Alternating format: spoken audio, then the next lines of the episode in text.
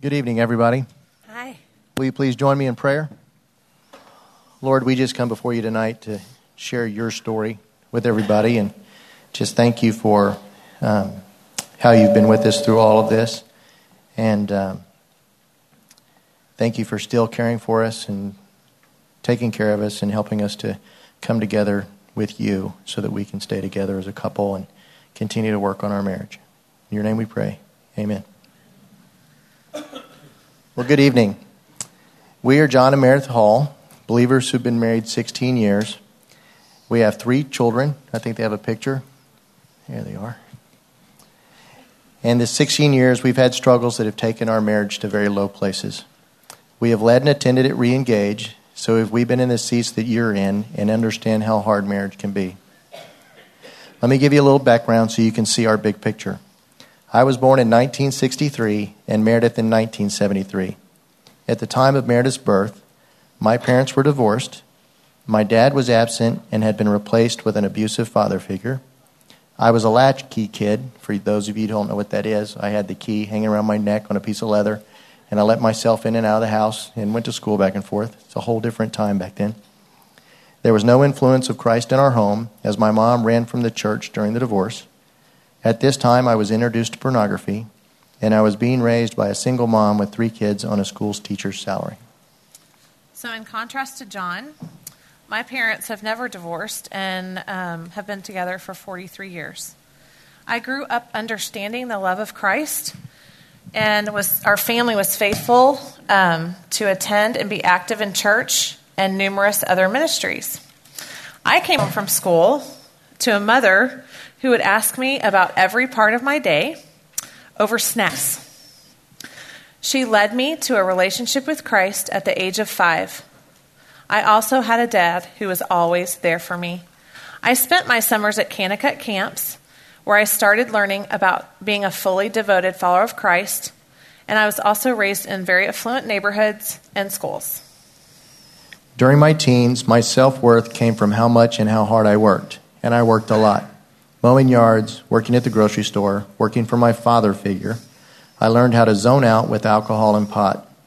I was promiscuous starting at age 14. I started my current career at age 17, and after my mother, after my mother married the abusive father figure, I lived on my own the second half of my senior year.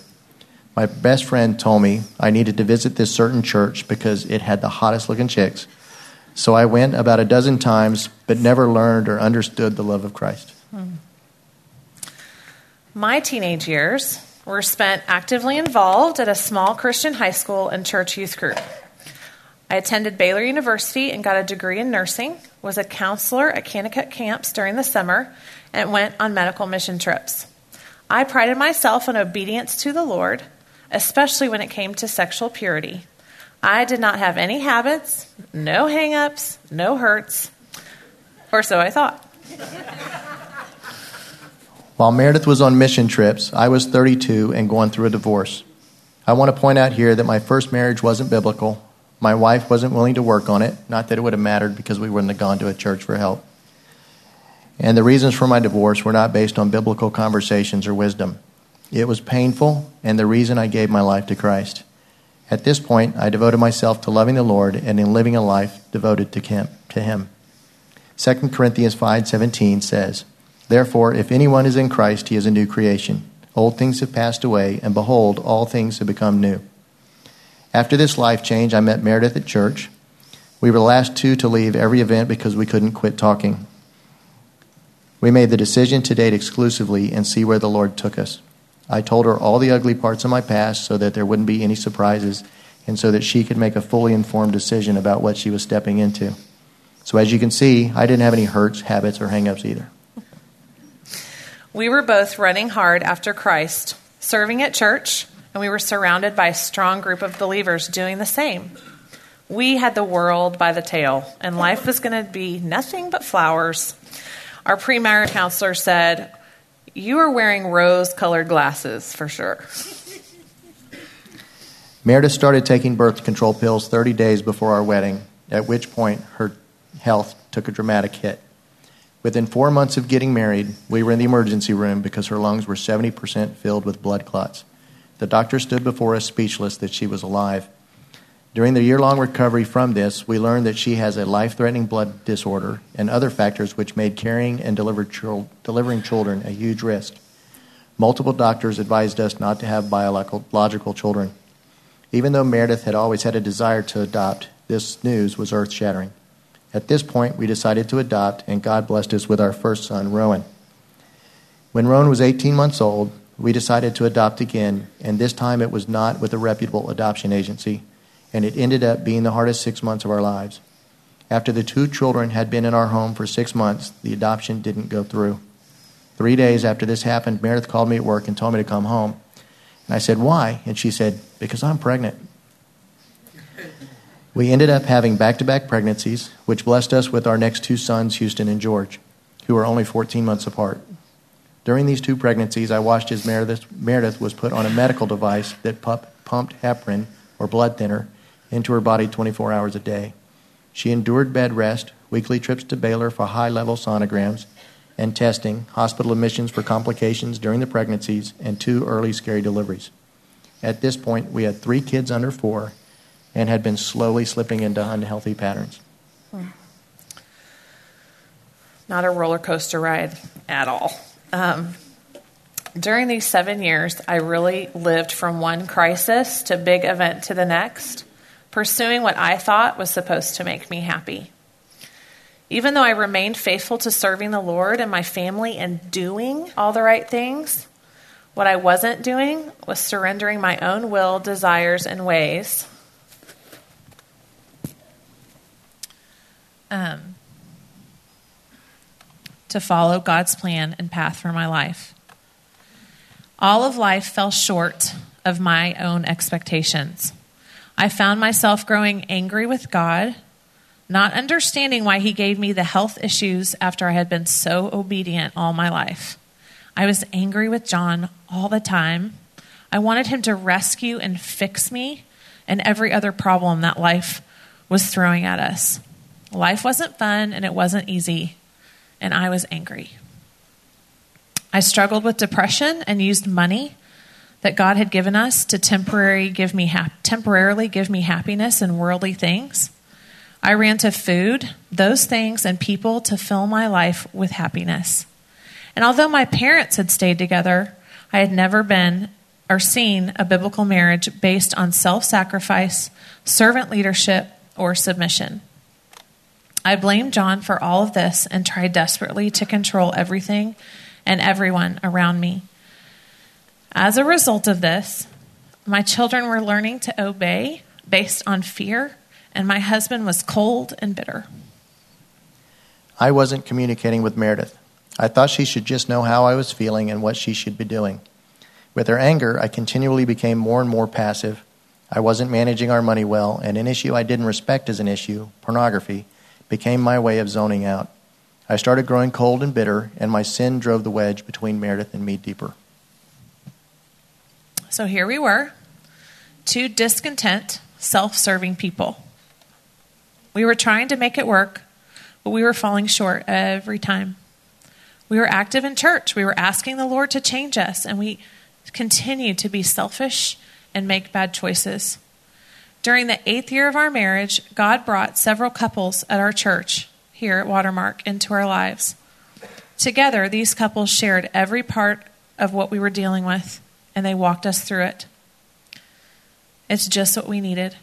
As a couple, John and I had always been honest and open about our lives, but this time we were in a desperate place, and our community group met us where we were. They asked us hard questions and prayed for us, and they showed us tenderness and mercy as we started down this long road of healing. James 5:16 states that therefore confess your sins to each other and pray for each other so that you may be healed. The prayer of a righteous person is powerful and effective. I had admitted my struggle with pornography to my community group. Instead of going to Regeneration, which is a Christian based 12 step program here at Watermark that I highly recommend to everyone, they monitored me through programs on my computer and continued to ask me how I was doing. After too many failures, I asked them if this meant I needed to go to Regeneration, when one of them said, Well, why wouldn't you?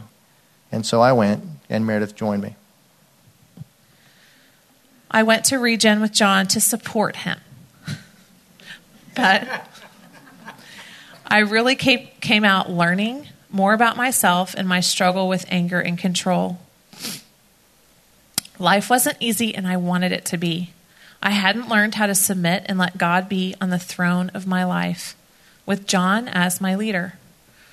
Although I loved the Lord and had committed my life to serving Him, was in community, was doing everything I was supposed to do, it was still all about me my comfort, my desires, my pride.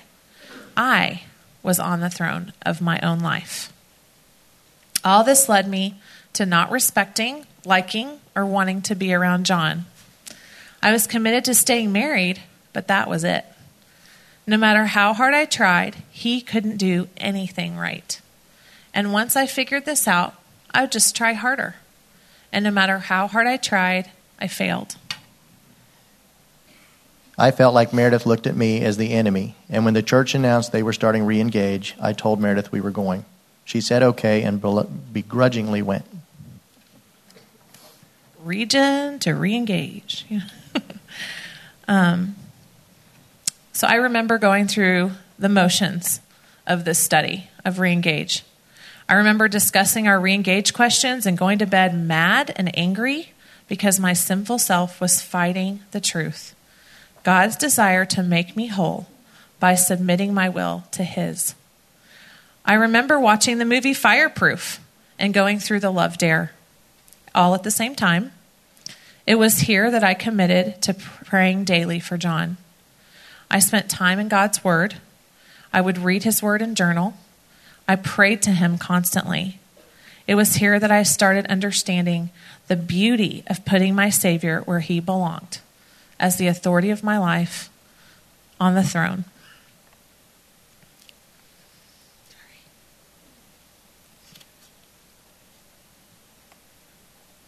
For a while, I'd heard that marriage was to make you holy, not happy. And for a long time, I didn't understand what that meant. But now I was in a new place. My expectations for John, my children, and others started to change. There was one Bible verse that I loved to cling to at this time. It was Hebrews 13 21. Sorry. May He equip you with all you need for doing His will. May He produce in you, through the power of Jesus Christ, every good thing that is pleasing to him. All glory to him forever and ever. It wasn't about me anymore, it was about the Lord. It wasn't by my own might that this happened, but by God's grace and the Spirit living in me that I started to change. After weeks of attending and humbling ourselves before the Lord, our re engaged group, and our community group, God began softening our hearts towards each other. One night in our re engaged small group, we were explaining our past, and our leaders were looking back at us with these, wow, you've been through a lot faces. These looks made me realize, wow, we've been through a lot. Meredith has been through a lot.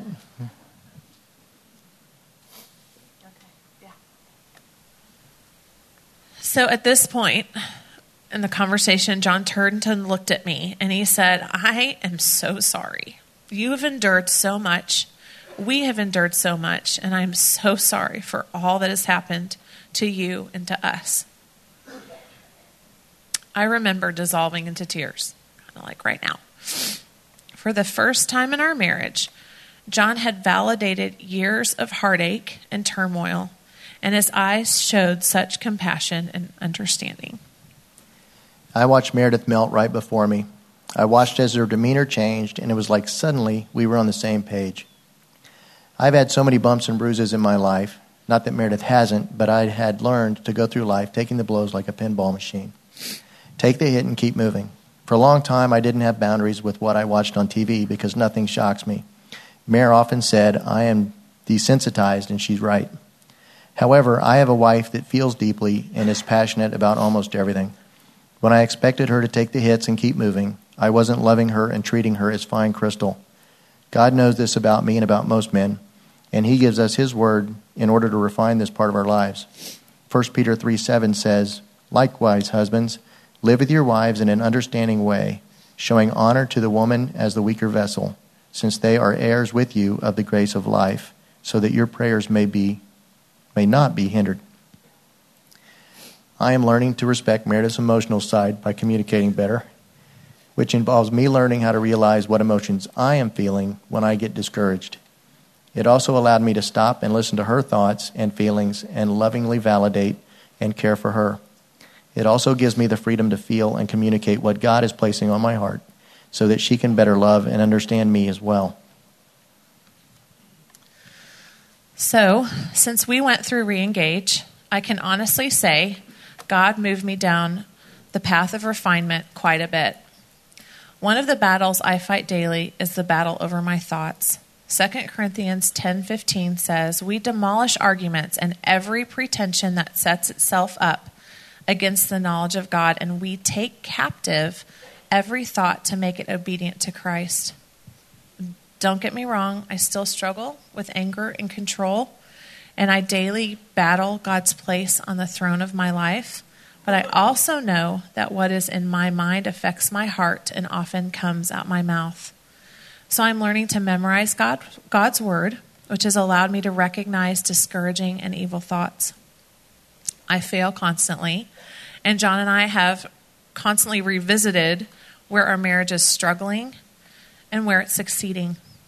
I find myself going to God's word for answers instead of relying on my feelings or thoughts to determine my response. And I will be really honest with you, it's been a lot more difficult lately and um, that's something I'm still really um, working on. I struggle too, but we are both struggling better and we are both quicker to apologize. As you can see from our story, we were married but far from being one. I love what the scripture says and what hope we have. Romans 15:4 For everything that was written in the past was written to teach us, so that through the endurance taught in the scriptures and the encouragement they provide, we might have hope. It was by God's grace, patience, and love, and the hope we have in our relationship with Jesus Christ that we are here telling our story. We pray He will continue to be glorified in us as He continues to write the rest of our story.